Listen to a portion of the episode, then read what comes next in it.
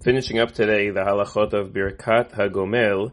So someone who regularly travels, he's using the Hagotobus, someone who drives a bus, intercity bus. Every single day he's traveling outside of the city more than 72 minutes. And it takes a long time, every day. So he says, Nachon shivarech gomel achat l'shavua, b'yom Shabbat. It's best to say a gomel only once a week on Shabbat, v'yiftar kol insiot shem ben nasam b'meshech ha and exempt all the trips that you took all week long. Aval, תפילת הדרך יש לומר בכל יום בתחילת הנסיעה מעיר לעיר, כשיצא מהעיר והחזיקה מרגעים בדרך. But תפילת הדרך he should say every single day.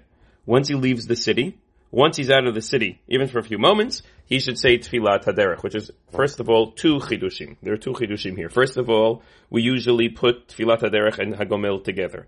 Yalkut Yosef is saying here, even though you're going to say Hagomel only once on Shabbat to exempt all the traveling that week, Tfilat Haderech needs to be said each and every time. That's first. Secondly, when should Tfilat Haderech be said?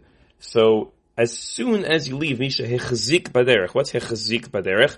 Hechzik Baderech sometimes means you traveled for 72 minutes, according to some poskim. He's saying, no, no, once you've started traveling, you're outside the city and you've gone a little bit, you could say Tfilat Haderech. Practically, sometimes irrelevant also to airplanes. When a person's flying, so some people want to wait 72 minutes or an hour into the flight, some people fall asleep then. So this way, according to Yalkut Yosef, once you've already started takeoff, you're already in the air for a few moments, you can already say Tfilat Haderech.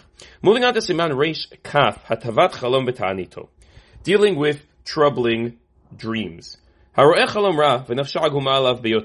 Someone has a dream, and he's very bothered by it.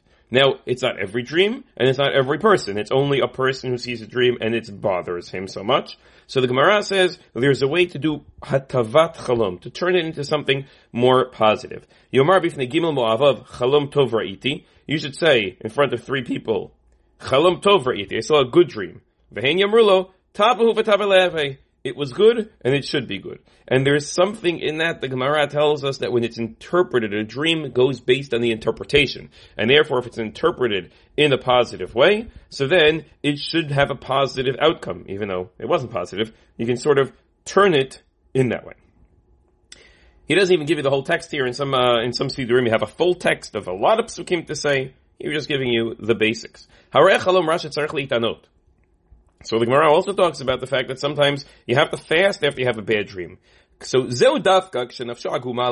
is when it's really, really troubling for you. And you know that if you fast and you do tshuva, it will be spiritually beneficial to you. But